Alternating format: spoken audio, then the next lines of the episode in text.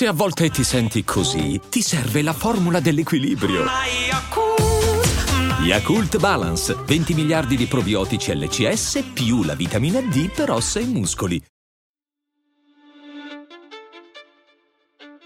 Cambiando il colore di un titolo di un film meraviglioso è possibile immaginare una sottile linea verde che lo sport continua a oltrepassare ormai da molti anni. Verde come il colore dei prati di Wimbledon, dei links di St. Andrews, dell'erba di Wembley, delle colline percorse durante il Tour de France. Una linea dello stesso colore simbolo del denaro, dei dollari, che tratteggia un confine immaginario tra i valori che lo sport si racconta ancora di veicolare e l'interesse economico. Per alcuni rappresenta il punto in cui lo sport esaspera una sua componente fino a cambiare quasi identità, trasformandosi da fenomeno sociale, culturale, educativo, inserito certo in una logica di mercato, ad intrattenimento invece puro, veicolo di una libertà sì, ma solo di tipo economico. Usando due fatti simbolici, un po' la differenza tra Michael Jordan, che nel momento della sua massima fama non prese posizione su una tematica razziale perché le scarpe, come diceva lui, le comprano anche i repubblicani, e l'immagine di Tommy Smith e John Carlos con il pugno alzato e il capochino durante le Olimpiadi di Messico 68. Per molti altri è invece evidente che questa sia soprattutto una questione, retorica, in alcuni casi condivisibile in linea di principio, ma che ormai lascia un po' il tempo che trova, dato che questa linea nello sport professionistico è stata ampiamente oltrepassata già parecchio tempo fa. I buoi, insomma, sono scappati e adesso chi li racchiappa più? Nel mondo del tennis il fatto che ha portato a riemergere di questo tipo di riflessioni negli ultimi mesi è la volontà di uno Stato con ombre pesantissime quando si parla di rispetto dei diritti umani come la Arabia Saudita, di entrare, di acquisire spazio sul circuito ATP e WTA all'interno di un'operazione più ampia che da molti viene vista come operazione di semplice sport washing per ripulire rapidamente la propria immagine agli occhi dell'Occidente, mentre dai diretti interessati viene descritta come passo fondamentale all'interno di un reale percorso di riforma in tema di diritti. Ovviamente tutto questo cercando di convincere i dubbiosi con lo strumento più forte a disposizione per far passare subito la paura, ovvero una marea di soldi gettati a pioggia per far affogare qualsiasi tipo di esitazione. E sembra che stia funzionando, perché dopo aver acquisito un evento ufficiale come le Next Gen Finals e di mezzo a molte voci di un possibile Master 1000 da disputarsi ad inizio anno, i sauditi hanno piazzato un altro colpo, questa volta con un'esibizione ricchissima che ha convinto con 6 milioni di dollari in palio per il vincitore 6 dei migliori giocatori del mondo a impegnarsi in un momento peraltro particolarmente caldo della stagione come il mese di ottobre. Sembra una mossa perfetta per destabilizzare e far vacillare un circuito già in difficoltà nel contenere alcune spinte che ne stanno mettendo in discussione la compattezza. Ed è forse questo il timore più grosso, almeno per quanto mi riguarda, perché un'ulteriore frammentazione potrebbe essere effettivamente pericolosa per il tennis professionistico. Tra l'altro questa esibizione sposta l'obiettivo delle polemiche dalle istituzioni, verso i singoli giocatori che hanno deciso di accettare l'enorme quantità di denaro saudita, dato che appunto questo evento non ha nulla a che fare con il circuito ufficiale,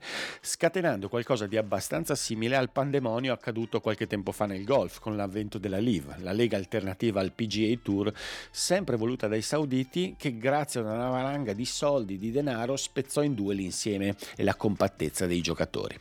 Su questa questione, quella dei giocatori, voglio però spendere due parole e per farlo riprendo un pezzo che feci un paio d'anni fa a proposito delle critiche durissime rivolte verso quei tennisti che non si comportano, tra virgolette, bene in campo e fuori dal campo, e che si apriva con un tweet di Nicole Gibbs, ex giocatrice WTA, ritiratasi a quel tempo da poco e nota soprattutto per aver avuto e sconfitto il cancro. Dice Gibbs: è un argomento controverso, lo so, ma mi sono stufata della gente che chiede agli atleti di essere dei modelli per i più piccoli.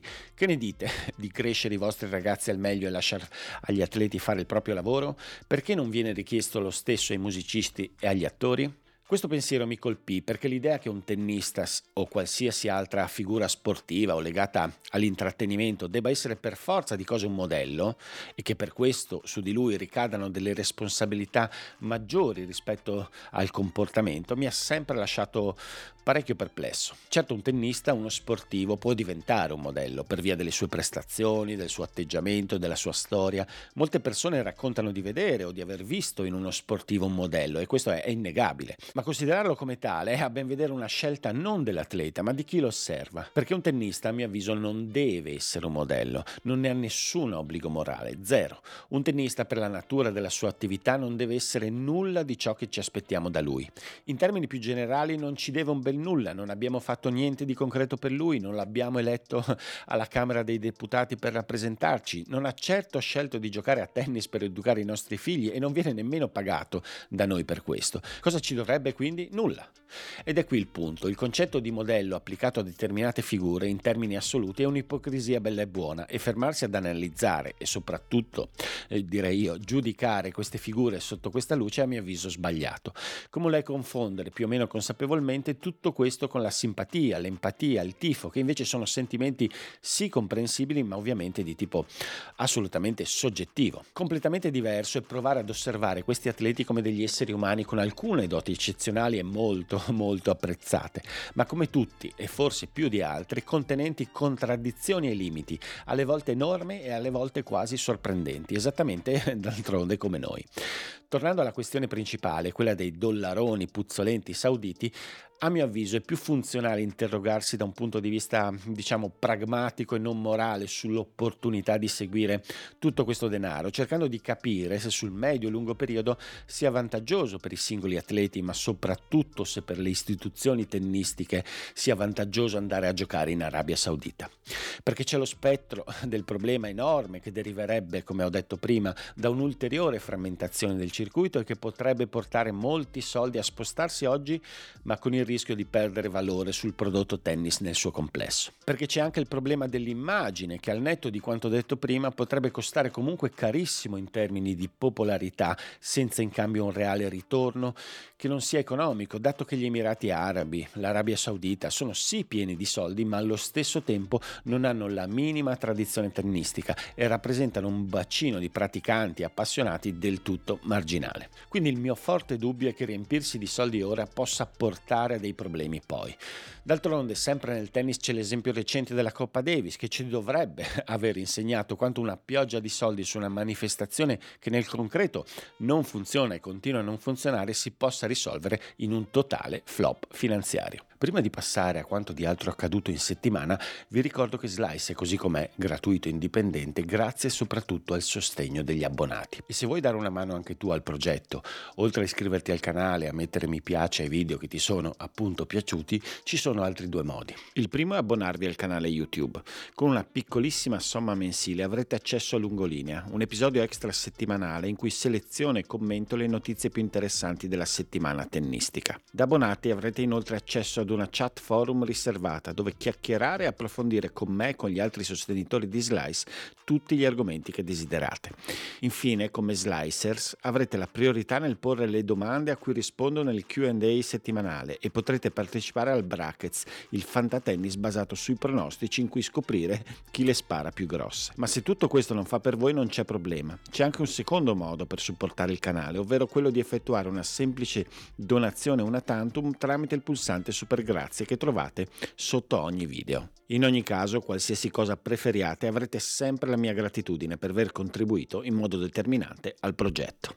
Inizio febbraio è il primo momento dell'anno tennistico in cui le strade del circuito si separano geograficamente in modo netto. Da una parte ci sono i tornei indoor europei, dall'altra un percorso di eventi nordamericani sul duro che portano verso Indian Wells e Miami, ed infine in Sud America l'inizio di una stagione sulla terra battuta che sostanzialmente prepara molti specialisti alla stagione primaverile sul rosso europeo. Proprio qui, a Cordoba, nell'amata Argentina lasciata quando aveva solo 10 anni per venire assieme alla famiglia in Italia e cercare di migliorare il suo tennis, Luciano Darderi ha vissuto la più bella settimana di tennis della sua carriera. pieno di forza, instancabile, basato su un ottimo servizio, un dritto muscolare pesante e un rovescio più fluido e lineare ma anche più leggero, il suo tennis non sarà particolarmente scintillante ma certamente molto efficace. Insomma, è vero, in certi momenti sembra un prototipo di mastino da terra battuta proveniente da inizio secolo, ma questo non gli ha impedito di vincere il suo primo torneo sul circuito maggiore, che peraltro assomigliava ad una mezza edizione degli assoluti argentini, vedendo al via la metà dei partecipanti essere giocatori di casa. In finale Darderi, che mantiene orgogliosamente la doppia cittadinanza italiana e argentina e che ha iniziato il torneo dalle qualificazioni, ha battuto agevolmente uno di questi mezzi connazionali, Facundo Bagnis, anche se le vittorie più sorprendenti e convincenti sono state quelle precedenti, contro Baez soprattutto, ma anche contro Huffman e Hofner. Per Darderi ovviamente una settimana memorabile che gli permette di entrare nei 100 e di lanciarsi soprattutto nella parte di stagione più adatta a lui, con la possibilità di entrare direttamente in tabellone anche in alcuni 250. A proposito di nuove possibilità, Darderi ha inoltre avuto uno special exempt per il torneo di Buenos Aires che inizia oggi. Anche in Texas, a Dallas, è andato in scena un torneo che assomigliava a un campionato nazionale con 17 tennisti su 28 al via americani, e statunitensi sono stati due finalisti, Tommy Paul e Marcos Giron. A vincere, dopo aver battuto nettamente Ben Shelton in semifinali, è stato Paul, tra i favoriti alla vigilia e che dopo non essere riuscito a confermare al meglio la semifinale degli Australian Open 2023 riparte con un successo che lo aiuta a iniziare la conferma dello status raggiunto l'anno passato.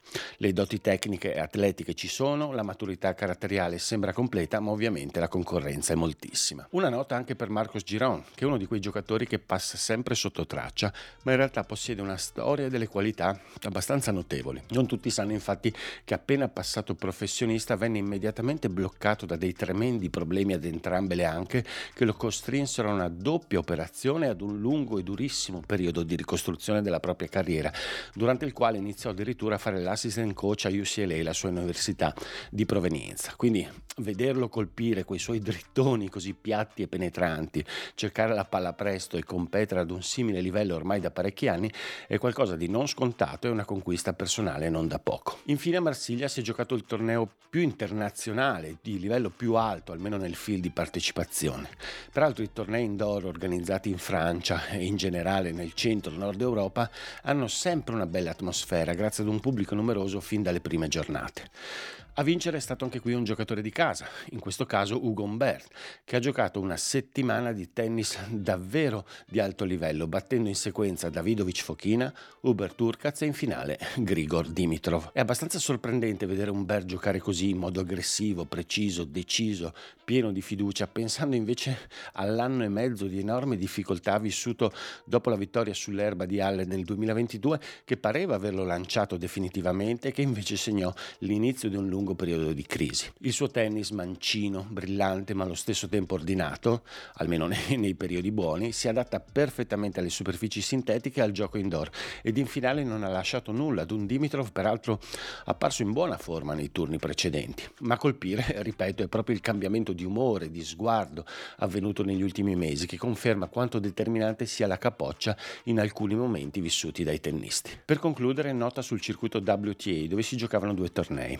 Nel 500 di Abu Dhabi, Elena Rybakina ha ricominciato da dove aveva bruscamente smesso durante gli Australian Open e quella folle partita persa con Blinkova, tirando forte, giocando bene, mettendo sotto tutta la concorrenza.